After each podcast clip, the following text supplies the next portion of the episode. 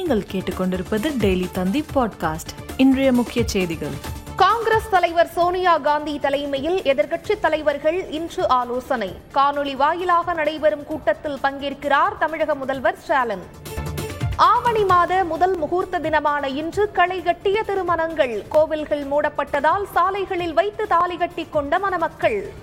பாஜகவினரை குறிவைத்து திமுக அரசு வழக்கு போடுவதாக அண்ணாமலை குற்றச்சாட்டு. கொடநாடு வழக்கு அரசியல் காழ்ப்புணர்ச்சி எனவும் விமர்சனம்.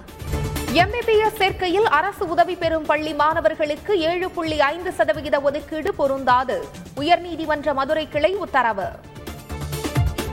காஷ்மீரின் அவந்திபோரா பகுதியில் தீவிரவாதி சுட்டுக்கொலை ராணுவத்தினருடன் கடும் துப்பாக்கிச் சண்டை. காபூல் விமான நிலையத்தில் ஆறாயிரம் பேர் தவிப்பதாக அமெரிக்கா தகவல். கடந்த இருபத்தி நான்கு மணி நேரத்தில் இரண்டாயிரம் பேரை மீட்டதாகவும் அறிவிப்பு. மேலும் செய்திகளுக்கு டெய்லி தந்தி டாட் காமை பாருங்கள்.